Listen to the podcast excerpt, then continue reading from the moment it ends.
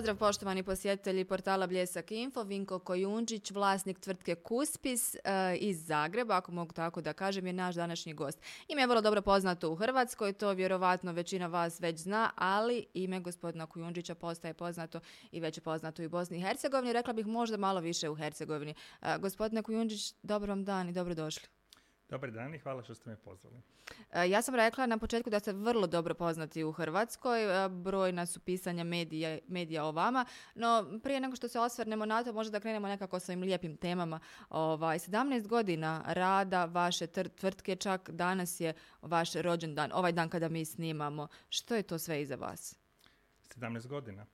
E, da, 10.5. u Londonu 2005. sam osnovao London Cuspis, London Cuspis se zove još uvijek je naravno u Londonu i nakon toga su krenule firme u Hrvatskoj, Bosni i Hercegovini i Makedoniji, sad je to Sjeverna Makedonija.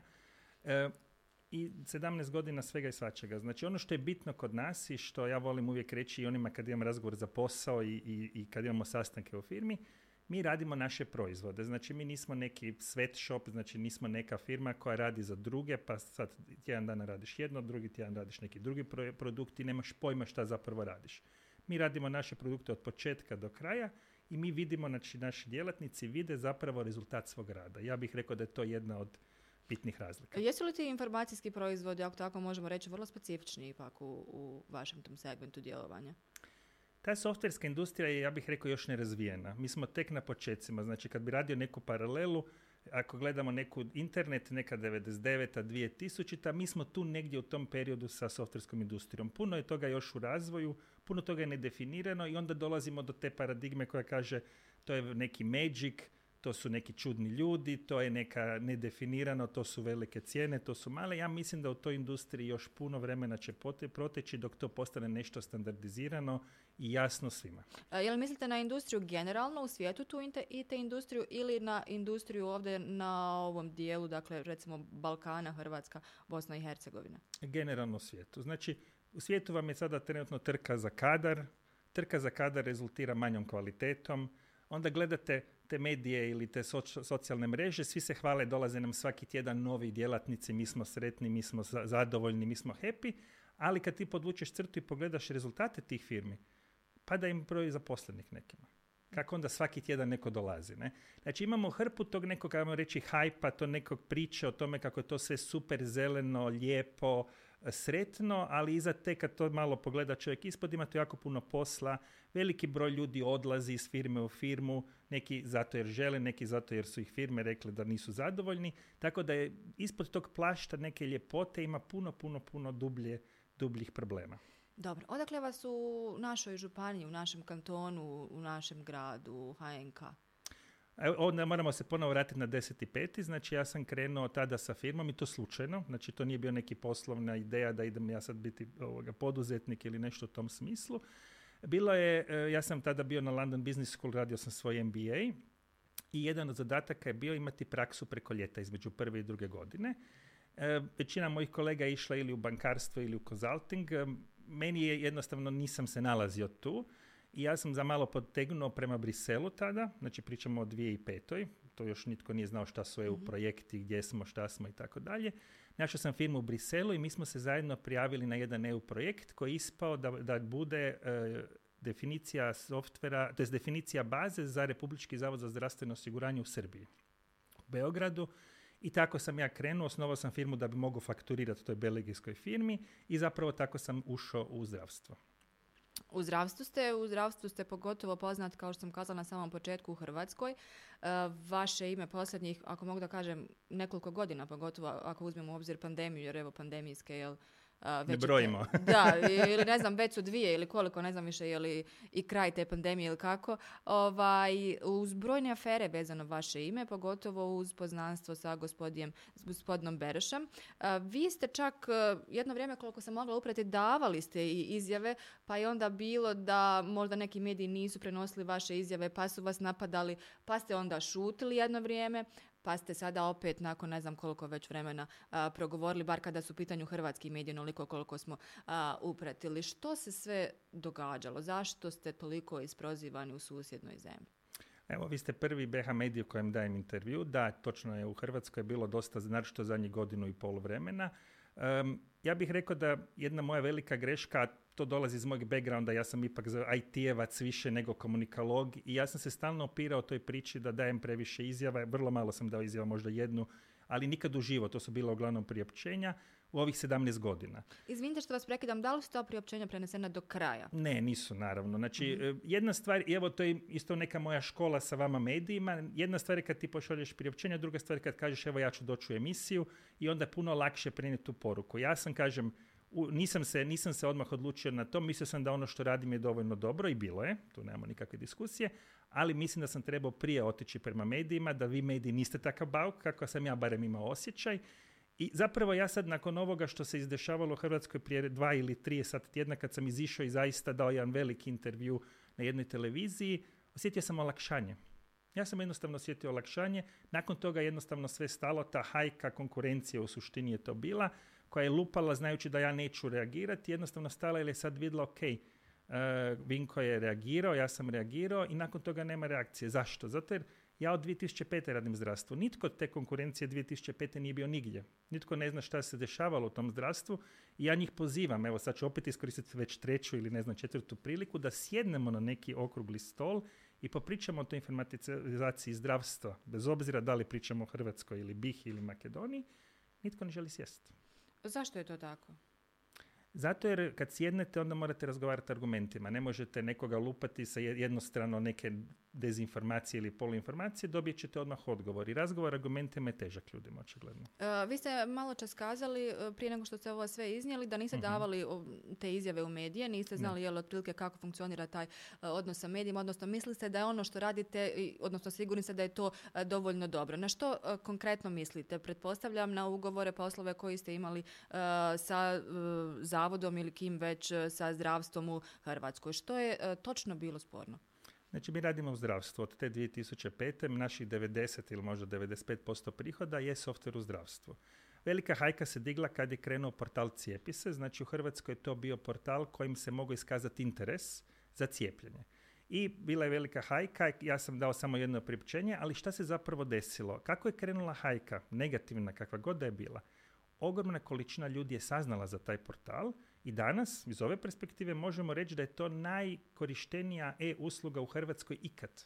Dakle, znači, negativan marketing vam je ipak donio nešto dobro, da, tako ste apsolutno, da. Znači, mi ja, imam, ja sam točno radio analizu, ja ne mogu izići brojkama zato jer smo mi isporučitelj, nismo naručitelj, ali točno kako su bile e, članci negativni ili pozitivni, ogromni rast e, prijava i kažem, e, opet ne mogu izaći s brojakama, ali to je jedan, e, jedna usluga koja je najkorištenija u Hrvatskoj ikad otkad postoje usluge nakon ovog svega što smo preživjeli. Možda je trebalo tada izići van, moja greška, ja to priznajem, vjerojatno bi drugačije i percepcija bila, ali kad gledamo rezultata, to je na kraju naj, naj, najvažnije, taj cijepi se portal je funkcionirao besprijekorno i ogromna količina ljudi koja je poslije se i cijepila, je zapravo prošla kroz taj portal. I ja sam sad zadovoljan, moram reći. Zašto su vas onda toliko prozivali?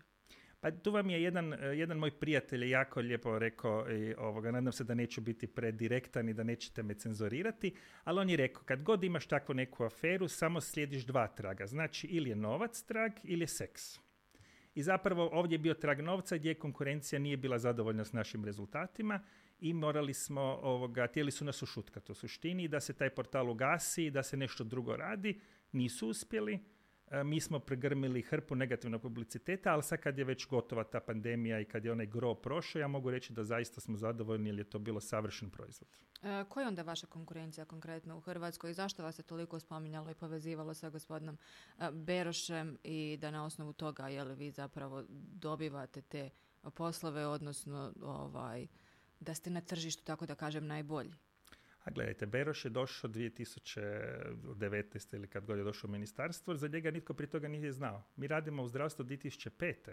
Tako da ta teza da mi imamo neke veze s Berošom, to je isto kao da ja sad dođem vama tri puta u emisiju i mi smo sad prijatelji. Ne? To je ta Je li se znate privatno? Ne, ne znamo se. Ja njega nisam znao. Ja njega nisam u životu vidio dok nije došao u ministarstvo moj prvi i svaki kontakt koji sam ja imao s njime je bio da bi mi došli na sastanak dok je on bio tada pomoćnik ministra, odradili sastanak i išli dalje.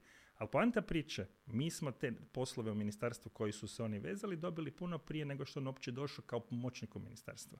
A ono što je bitno reći, mi ne radimo samo s ministarstvom, mi radimo sa brdom bolnice, poliklinike, ovo, bože, primarna zdravstvena zaštita, laboratorij. Znači to je samo jedan od poslova, ali je bio najistureniji zbog te pandemije i zbog tog portala koji je bio promoviran i od strane ovoga države da se ljudi mogu iskazati interese za cijepljenje. E, dobro, prisutni ste i u našoj županiji, u našem kantonu i to čini mi se od 2012. Dakle, to je već nekih dobrih deset godina. Ja sada nisam baš sigurna koliko ljudi, ovaj, iako smo mi evo, medijski ljudi to pratimo, bar kada je u pitanju to zdravstveno osiguranje i sve što ima veze s tim, koliko ljudi uopće znaju evo za vaše djelovanje. Od 2012. do danas što ste sve uradili i kako, na koji način ovdje u našem kantonu? Evo, pitali ste me, bili, to možda nisam odgovorio, kako sam zapravo došao. Znači, kad sam ja krenuo 2005. u Srbiji sa tim projektom, nakon toga vidio sam da u zdravstvu tada, pričamo znači 2005. 6. 7. informatizacije je bilo jako malo.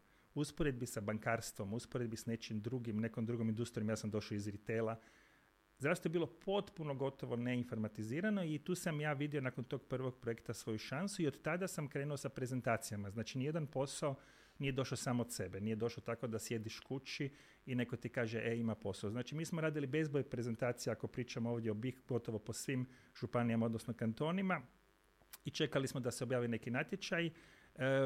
prvi koji smo dobili, znači mi smo se javljali i prije, znači bili su neki natječaj 2008. koji je bio srušen i tako dalje, bio taj iz 2000, mislim čak 13. početkom 13. kada smo informatizirali domove zdravlja.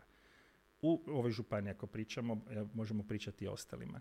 E, nakon toga, 1.1.14. HNŽK je bila prvi e, kanton, odnosno županija u BiH koja je uvela e-recept. Znači, ovdje možemo reći, znači, nakon Hrvatske koja je uvela 2009. Prvi sljedeći čak i prije Srbije. Srbija vam je uvela 2018. Prije Makedonije. Znači, Mostar je bio zapravo drugi e-recept u ovoj regiji. E, Mostar je bio prvi e-ortopedska pomagala. Znači, danas vi možete ortopedsko pomagalo i sanitarne sprave dobiti preko softvera on je bio prvi. 2017. Hrvatska je tek uvela 2020.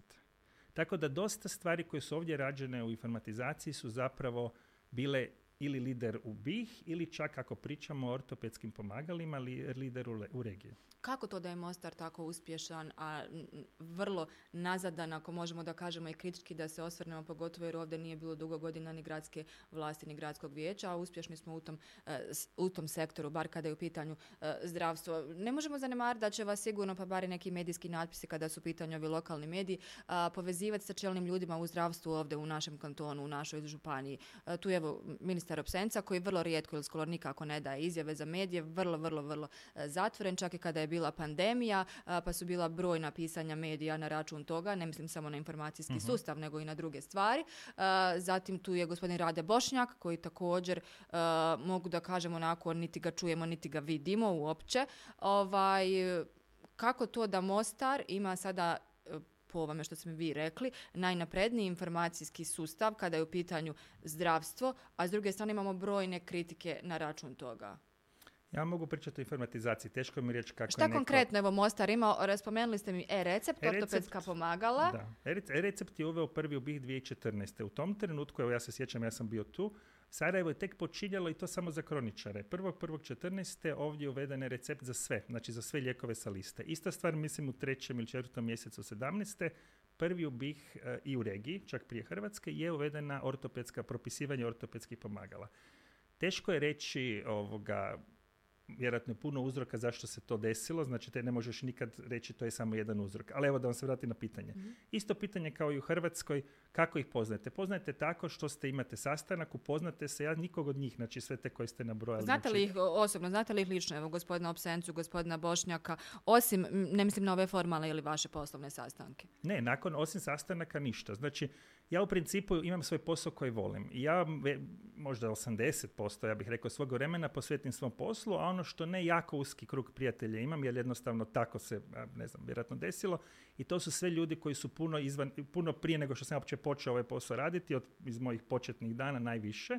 I to su ljudi s kojima se ja družim. Sa ovima koje ste spomenuli, i ministra, i ravnatelja, i direktora. Isto priča u Hrvatskoj. Ja njih sretnem na sastanku kad treba. Znači, obično radimo sa njihovim stručnim uh, timovima.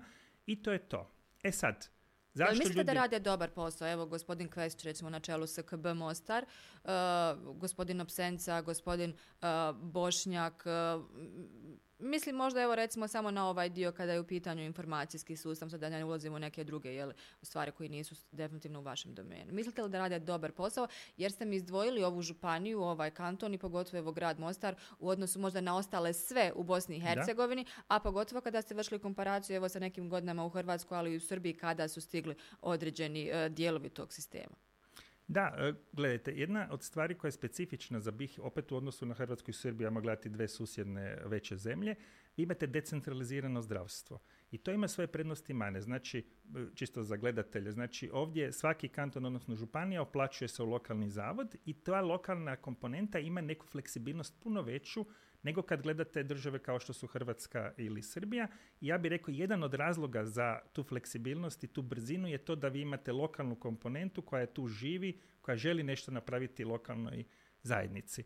E, da li i kako vode e, ovoga svoje ustanove ne mogu suditi. Što se tiče informatizacije, ponovit ću znači u dijelu ovoga što se radi, znači informatizaciji cijelog zdravstvenog sustava, tu se zaista napravilo puno. Ja bih rekao da je HNK i dalje lider, znači neke stvari koje su implementirane, drugi su poslije, a ja vjerujem da je neke stvari koje dolaze će biti tek implementirane u drugim ovoga, kantonima, odnosno županijama. Ali evo, gledajte samo zavod, mi najviše radimo sa zavodom. Znači, ja kad sam išao 13. kad smo radili implementaciju po domovima zdravlja, znači ja sam bio osobno na terenu, htio sam vidjeti kako to izgleda, bio sam i puno mlađi i tako dalje, bilo je drugačije sve vrijeme.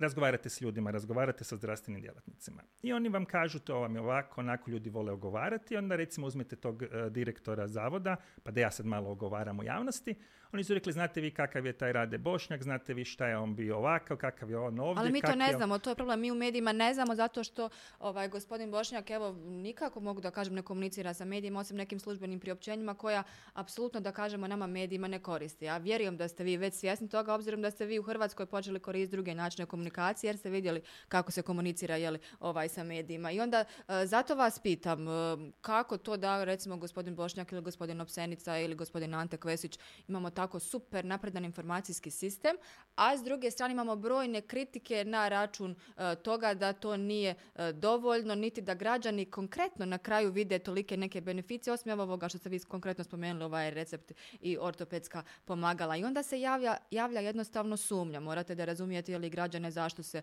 ovaj to pitaju. Evo, evo dajte mi samo da završim pa ću vam Brojna sam pitanja otvorila definitivno. E, evo, znači, dvi, pričamo o 2013. Uvod, implementira se softver i tako dalje. Ja sam na terenu, razgovaram sa hrpom ljudi i oni govore, znate kakav je on, ovakav, onakav i tako dalje. Ono što ja sad mogu iz ove distance reći, nisam mogao tad reći. Znači, ako pričamo o direktoru zavoda, Bošnjaku, on uči. Znači, on je čovjek koji uči cijelo vrijeme. Kad bi svi mi tako učili, ja mislim da bi neke stvari se pomaknule. Evo, to ja mogu reći iz prve ruke nakon toliko suradnje sa zavodom. On je čovjek koji kontinuirano uči. To je moja je li ima onda take, dovoljno znanja To bi bio moj neki tek od, od, o njemu, recimo. A je li ima onda dovoljno znanja u momentu kada je ušao u saradnju sa vama? Uh, pa ja vjerujem da da. Znači ja vjerujem da jedan dio strateškog dijela kad je on došao tada u zavod, ali ono što je bitno da ove ideje nisu od njega. Znači to je isto jedna sad opet percepcija tipa Beroš i tako dalje. Znači, ideja informatizacije ovdje je krenula tamo negdje šeste. Znači, mi smo već tada i neki drugi konkurenti radili prezentacije. Prvi natječaj koji nije uspio je bio negdje osme. To je sve prije vremena ovoga trenutnog direktora. Tako da on zapravo je vjerovatno naslijedio neke ideje, prepoznao ih kao dobre i išao je dalje s time. znači nije on došao i rekao ja sad to, barem govorim sad o informatizaciji, ja sad to radim. Ne mogu suditi o drugim, drugim dijelovima. Što se tiče bolnice, pitali ste me za uh, SKB bolnicu Mostar, oni u dijelu Izisa sad koriste to na, na prijemnim šalterima i tu je još ima koraka za dio informatizacije. Ove druge dve bolnice, znači pričamo o Konjicu i Safet Mulić, su već uh, informatizirane. Kažem, zašto, opet zašto nije to u SKB do kraja i šta je konkretno urađeno u SKB ovaj, kada je u pitanju ovaj IZIS? Da pojasno malo možda gledateljima da im vi mhm. pojasnite. Dakle, to je jedan uh, integrirani zdravstveni informacijski uh, sustav koji se koristi u bolnicama, pretpostavljam u domovima zdravlja i koji bi trebao da olakša jeli, njihov rad, uh, komunikaciju ili već šta informatički u smislu recepata, pisanja nalaza i tako dalje. Možda onako kako govorimo ovako nekim stručnim terminima, pa čisto da ljude ovaj ne zbunimo. Dakle, dio toga je u SKB implementiran, realiziran, dio nije. Rekli ste mi da u ove ostale dvije bolnice jeste. Šta je sporno sa SKB? Znači, evo, čisto, ajmo onda čisto malo, možda smo prebrzo ušli u cijelu priču. Znači, kad pričamo o informatizaciji, pričamo o receptima i ortopedskim pomagalima. Zašto? Zato jer su oni najvidljiviji građanima. Je li to, izvinite što vas prekidam opet, dvije najvažnije stavke ili su dvije jedine koje se tiču tog uh, paketa vašeg, uh, vaše ponude o koju ste prezentirali, odnosno napravili ugovor ali sa zavodom? Oni su najvidljivije, ja bi to tako definirao. mm Znači, ali da bi one bile uopće moguće, trebalo je 2013. prvo implementirati u domovima zdravlja software. Znači, šta taj software radi? Vi kad dođete kod svog obiteljskog ili porodičnog ljekara, on uđe kod sestre prvo, znači ona vas pronađe, znači taj software zna da ste vi aktivni osiguranik ili ste dolazite kao privatna osoba. Nakon toga kada dođete kod svog doktora, on vidi vaš karton. Znači jedna od velikih benefita koji ne vidi ljudi, zato jer ne gledaju taj, ne mogu vidjeti, nego koji vide zdravstveni profesionalci je da on vidi na tom ekranu povijest vaše, vaših bolesti, odnosno povijest vaših posjeta, povijest vaših e-recepata, odnosno šta ste šta bi bilo propisano. Jedna jako bitna stvar koja se desila, to nije samo specifikum ovdje da se razumijemo, kad ste uveli e-recept e, do tada, bi doktor propisivao, ali on ne bi znao da li je taj recept dignut. Mhm. I tu su neke stvari koje su između ostalog niza, niza stvari koje recept pomakne gdje on vidi da ste vi to digli i ne samo to, nego vidi kad ste digli. Neka kontrola postoji. Tako je, znači doktor vidi da možete mu reći doći ja pijem tablete, a vi niste nikad digli. Ne? Znači ima tu hrpa tih nekih sitnih stvari koje se ne vide, ali jedna od bitnih stvari je evo elektronski zdravstveni karton. Znači vi imate karton, odaberete nekog drugog doktora, taj karton se seli.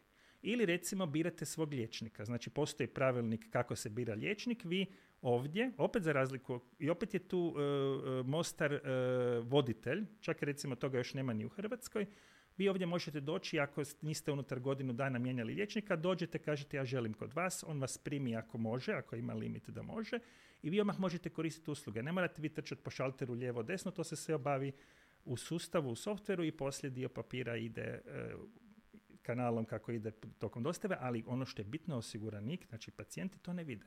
I to su hrpa tih nekih sitnih stvari, najočitljiviji i najvidljiviji je recept. Da se vratim na vaše pitanje, SKB je velik. Znači tu je, tu je proces, mi smo integrirali neke stvari. Možda čisto da se vratimo na ono što su sad svi vide, te COVID potvrde i tako dalje. SKB je centar za skupljanje svih nalaza testova gdje se u mikrobiološkom laboratoriju obrađuju. Mi imamo spoj na taj dio, to je još jedna novi, nova funkcionalnost koja je povezana s SKB-om. Svi nalazi ulaze i automatski se generiraju, do, doktori opće medicine vide da je tu napravljen test ili da je, da je, i da li je pozitivan i negativan. I ako je negativan, automatski se vidi i dobije se potvrda. Znači, SKB je veliki, tu će neko vrijeme još potrajati, ja bih rekao. E, prije nego što nastavimo o ovom paketu, odnosno što sve stoji u tome, postoji nadogradnja usluga, pretpostavljam. vi imate te ugovore sa e, ZZO.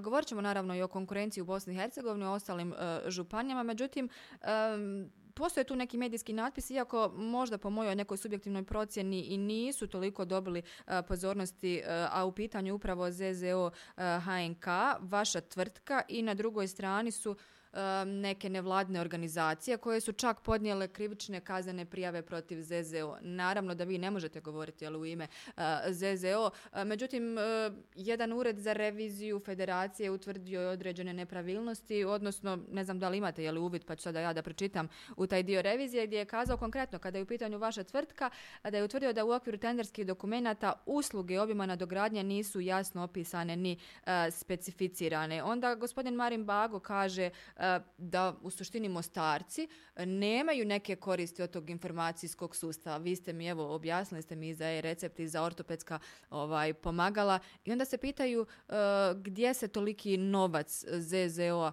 e, troši, a ne vide se tolike koristi. Možda da krenemo od ovog ureda za reviziju i ovih usluga i da li je moguće uopće njih specificirati obzirom na specifičnost vaše branše. Znam da je možda neke stvari kada je u pitanju programski kod i sve ostalo E, teško definirati.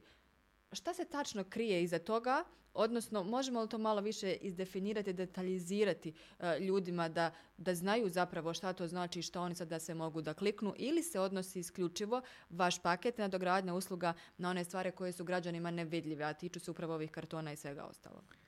Evo ja bi možda pojednostavnio u potpunosti. Znači kad pričamo o reviziji, ona ima validan, što bi rekli, point, odnosno mišljenje. Znači pitanje glasi ovako.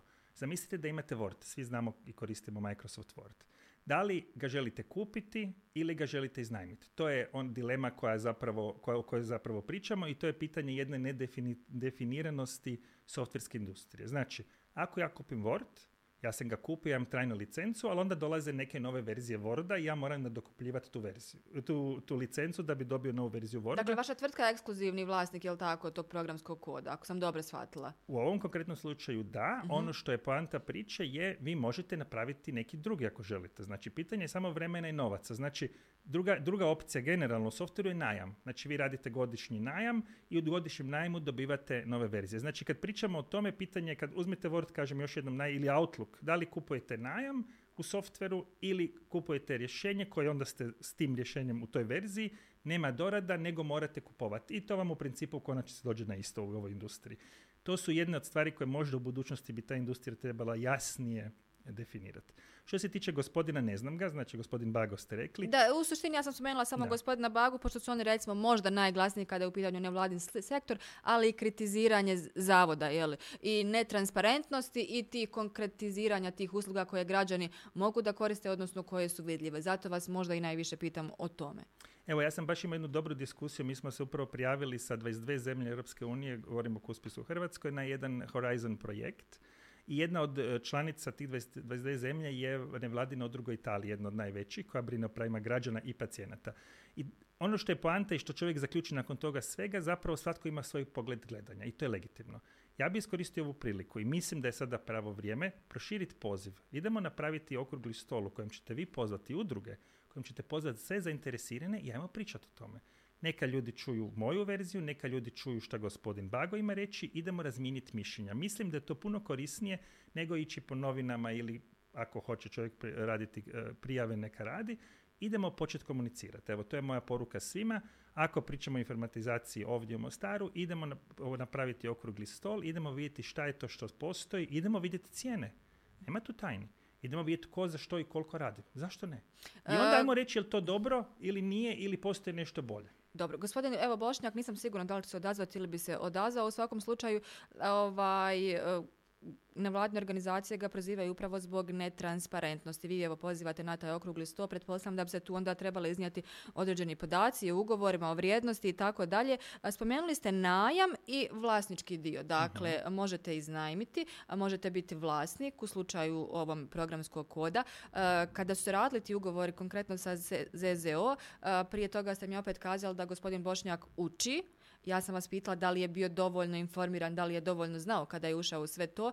Da li je gospodin Bošnjak ili taj cijeli tim ko već stoji za e, ZZO znao da postoji najam da postoji ekskluzivni kod vlasnik i da e, se mora nastaviti li konkretno sa vašom tvrtkom ili ne mora se nastaviti vi možete uzeti nekog drugog. Znači taj mm samo znači ra, šta je razlika? Razlika je ako uzimate drugi so, znači nema tu ekskluziviteta. To su priče koje ljudi pričaju konkurencija naročito vi sad ste s menom i ne možete otići. Ne postoji to. Dakle može se otići. Može se uvijek otići. Znači na koji način? Znači na način da vi raspišete natječaj i kažete ja želim novi softver i želim tu funkcionalnost. I svatko će ponuditi neki novi, pitanje je cijene toga. Znači, vraćamo se uvijek na novac. Koliko nekom treba novaca da sad to zamijeni? To je velika cijena. Znači, tu je sad ta priča, ali uvijek, vi, software nije ekskluziva, software nije crna kutija, software se uvijek može zamijeniti, bez obzira koji je.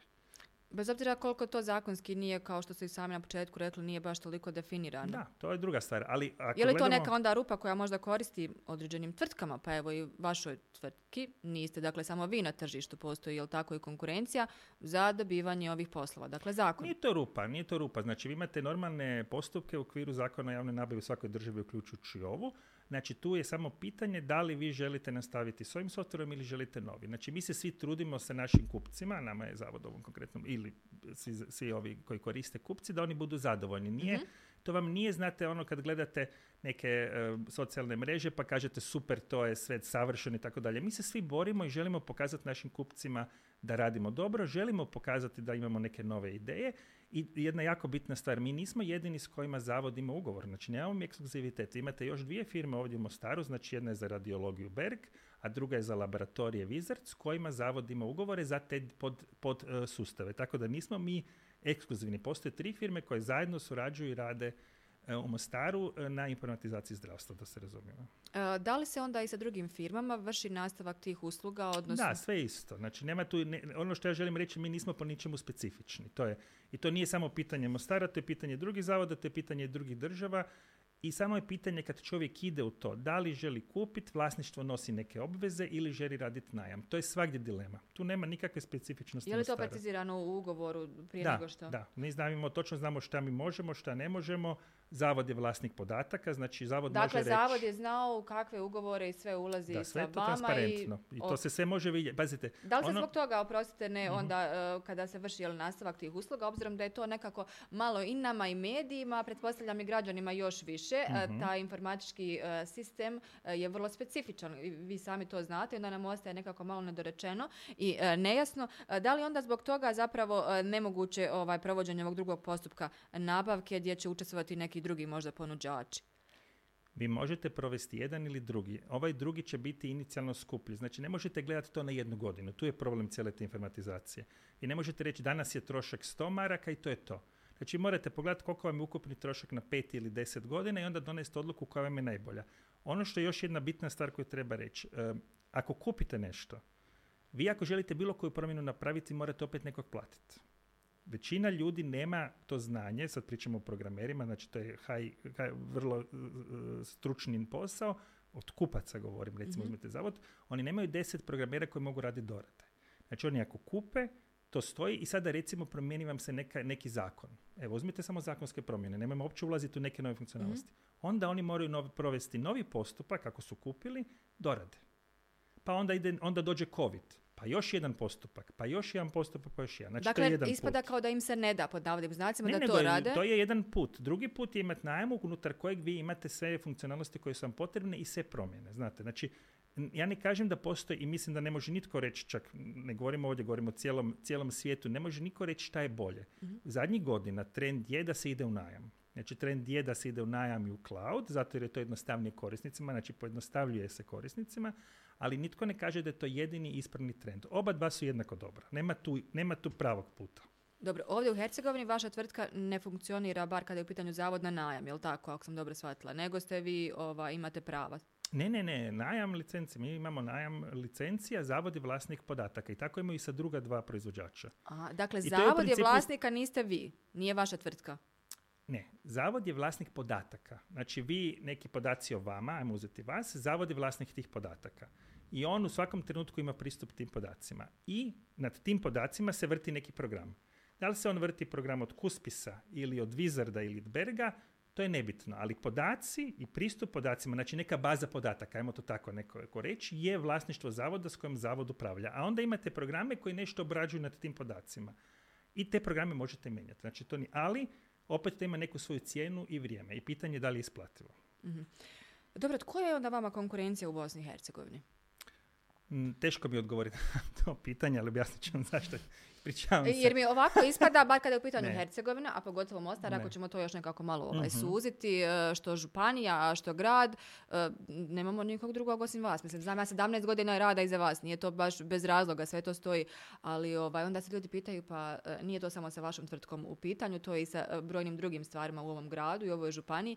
Imamo osjećaj da nam stalno jedne te iste tvrtke uzimaju poslove u određenim segmentima građevinarstvo, nebitno što je. Dobro, to je ovaj, predaleko od mene, ne mogu Da, i onda vas pitam u vašem sektoru, koja je vaša konkurencija u Bosni i Hercegovini? E, zašto, sam, zašto vam nisam mogao točno odgovoriti, objasnit ću vam malo. E, znači, do prije dve godine mi smo imali zapravo, tvrtka se zvala Medit iz Sarajeva i oni su bili konkurencija e, i definitivno kad gledate Bosnu i Hercegovinu, te dve tvrtke, znači Kuspis, mi i Medit su bile one koji su se bavile s time. Nijedna druga tvrtka na tržištu se nije bavila s informatizacijom u zdravstvu. Zašto, ne, zašto kažem da ne znam? Oni su bili partneri, raspali su se prije godinu dana, došli do neke svađe i sad su nastale niz novih firmi i mhm. teško mi je u ovom trenutku zaista pohvatati tko što radi. Znači iz Medita se e, jedan partner iselio i napravio je Berg, pa oni sad rade radiologiju. Onda su nastali neki Medita, Medite, tako da mi jako teško sad definirati. Ajmo reći, grupa oko Medita je definitivno ona koja je nama konkurencija na ovom tržištu i to je trenutna situacija. Vi imate zapravo dvije firme koje rade u dijelu ovih zdravstvenih kartona na tržištu BIH, ali to vam nije specifikum BIH. U Hrvatskoj recimo rade tri na tim velikim sustavima. Pogledate li Srbiju, opet imate dvije firme. Pogledate li Makedoniju, imate jednu. Znači sad pričam samo bliskim državama. Pogledate li Englesku, Znači mi dosta radimo englesku, mi tamo ne možemo raditi software, možemo raditi consulting jer smo premala firma. Mhm. Tamo ako nemate 200 zaposlenih ne možete dobiti ovoga posao na izgradnji softvera jer ljudi vrlo slično kao ovdje, samo su neke veličine različite. Oni žele nešto biti sigurni. Kod njih biti siguran je, moraš imati 200 zaposlenih. To je nepisano pravilo. Ali da se vratim, i u Engleskoj postoje 3-4 firme koje rade informatizaciju zdravstva. Znači ja sad pričam samo o informatizaciji zdravstva. I to je to. A zašto je onda ta informatizacija zdravstva toliko specifična?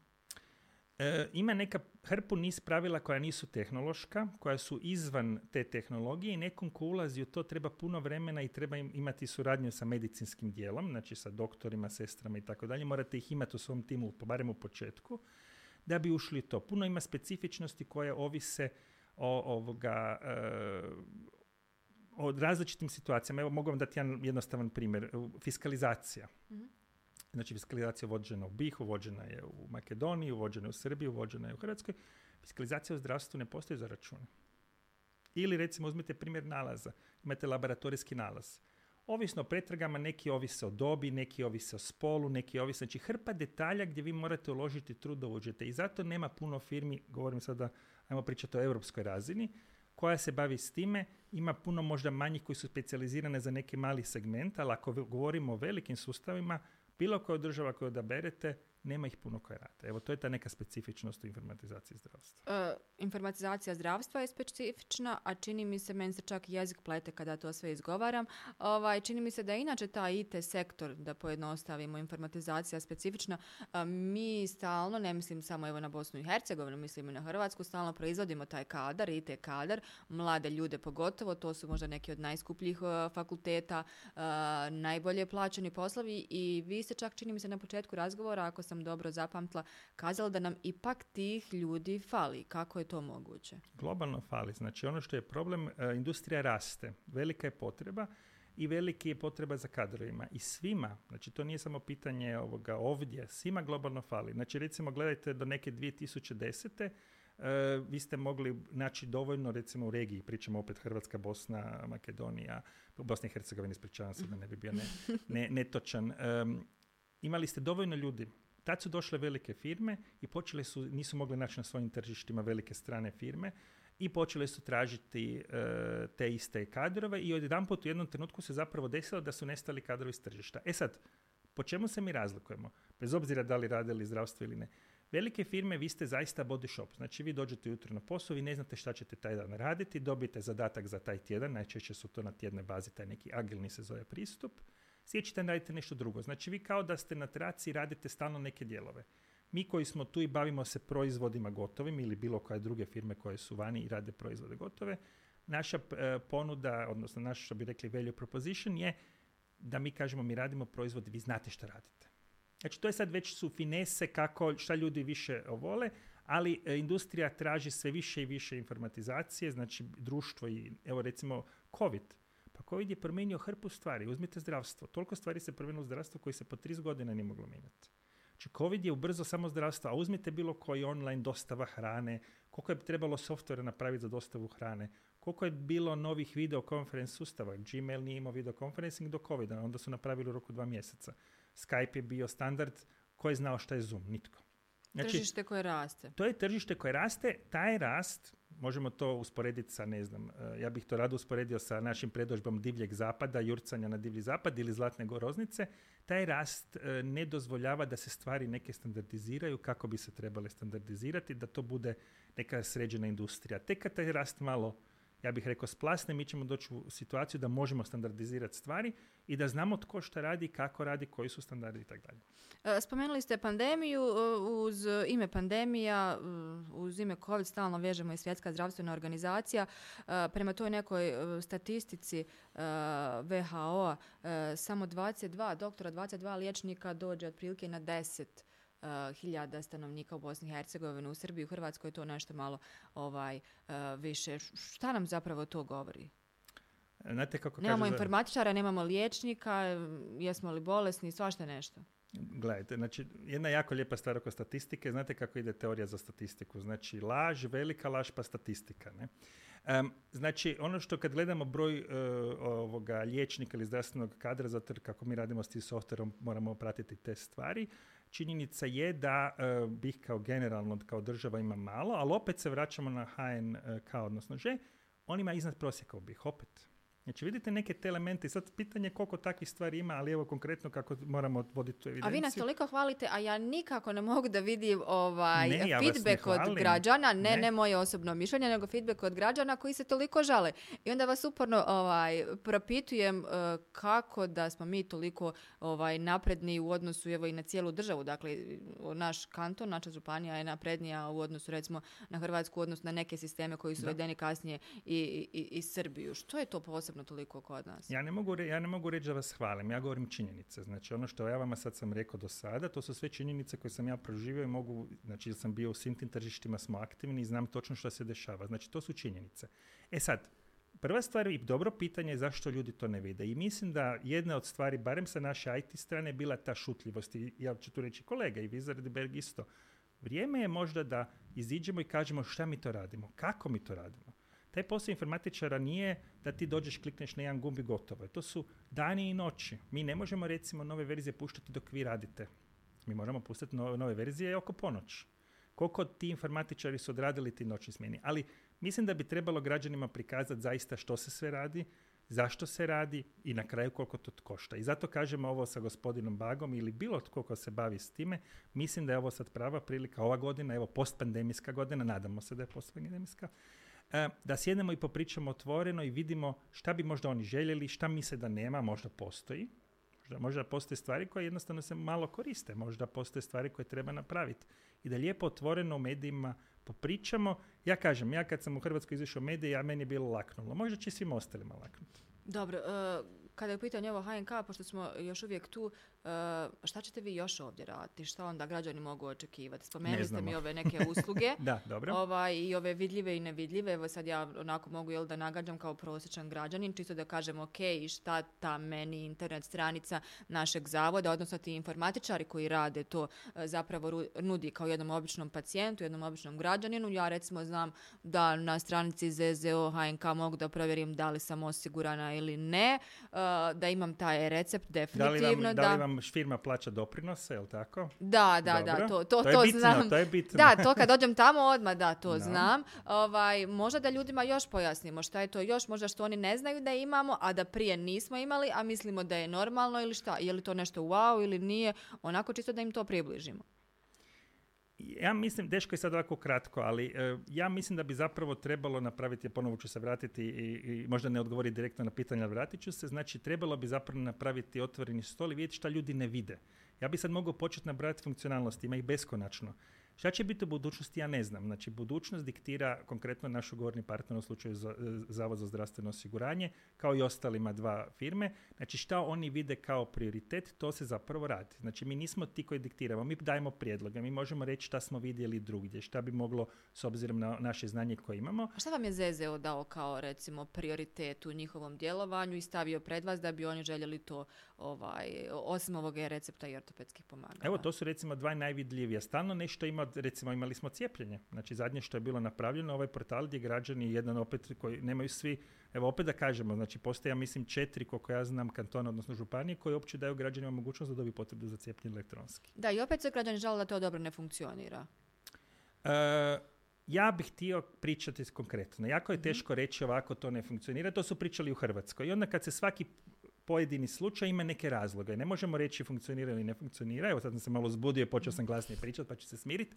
Ali jako je teško tako razgovarati. Znači, ok, ja sam došao na cijepljenje i nisam u sustavu, ok, trebamo vidjeti zašto. I svatko od njih se može javiti zavodu, ako pričamo sad ovdje, i oni će dobiti odgovor. Mi dobivamo upite od zavoda za analizu e, raznih slučajeva i dajemo odgovore. Može biti svašta. Znači, možda nije software, možda je software, ja ne kažem, ali ako pričamo o funkcioniranju softvera, to je najmanji broj slučajeva. Mislite da u tom slučaju možda najčešće nije kriv softver, odnosno ova e, informatičko rješenje, nego e, neki drugi problem, možda neki kadrovski ili nešto ili nešto drugo koje ima veze sa čisto zdravstvom, domom zdravlja ili nečim, Gledajte, bolnicom? softver su vam jedinice nule. Znači, e, ako gledate logički, razmišljate, evo, evo kažemo početnicima, informatika vam je logika. Ako je ne možete logički objasniti, onda to nije informatika. Znači, imate neki problem. Ako vam, generalno ako razmišljate, ako na 10.000 ljudi sve radi, na jednom ne radi, onda ili on ima neki specifični set uvjeta da se to zaista desi, ali u većem slučaju neki drugi najčešće ljudski faktor. Nije upisano cijepljenje, nije upisano dobro ili nešto u tom stilu i to se ispravi brzo. Znači ja mislim da ako pričamo sad o cijepljenju ovdje u Mostaru poznavajući sustav, mislim da se samo treba javiti, sad ne znam više ko je nadležan Zavod za javno zdravstvo za građane, i oni imaju tamo tim koji će to ovoga riješiti. Znači, to je nešto. Šta će biti u budućnosti, ja vam ne mogu reći. Ali evo recimo mogu povući paralelu. Još jedna stvar, znači nećemo sad hvaliti samo Mostar, odnosno govoriti činjenice o Mostaru. Ajmo pričati o Zenici, Zeničko-Dobojskom kantonu. Šta je urađeno u ostalim Oni su prvi, evo uzmimo Zeničko-Dobojski, oni su prvi u regiji. Znači Hrvatska to dan danas nema, Srbija nema i tako dalje, da ne pričamo uopće ostalima ovoga, unutar BiH, koji su uveli komercijalni recept. Znači tamo, ovdje kad pričamo o Mostaru, imate e, recept za lijekove sa liste zavoda. Da. U Zenici imate recept, e-recept za lijekove sa liste zavoda, plus bilo koji registrirani lijek u BiH dobijete na recept. Znači vi dođete kod doktora, on vam propiše to, to, to što je sa liste zavoda, a sad imate neke kreme i neke opcionalne stvari, sve dobijete na e-recept, nema više papira. To je prva implementacija u regiji. Znači, Kako funkcionira? Pošto nismo iz drugog kantona, pa nemamo baš možda znači, neke oni su 19, oni su 18, oni su četiri godine kasnije implementirali od Mostara recept, negdje u proljeće 18.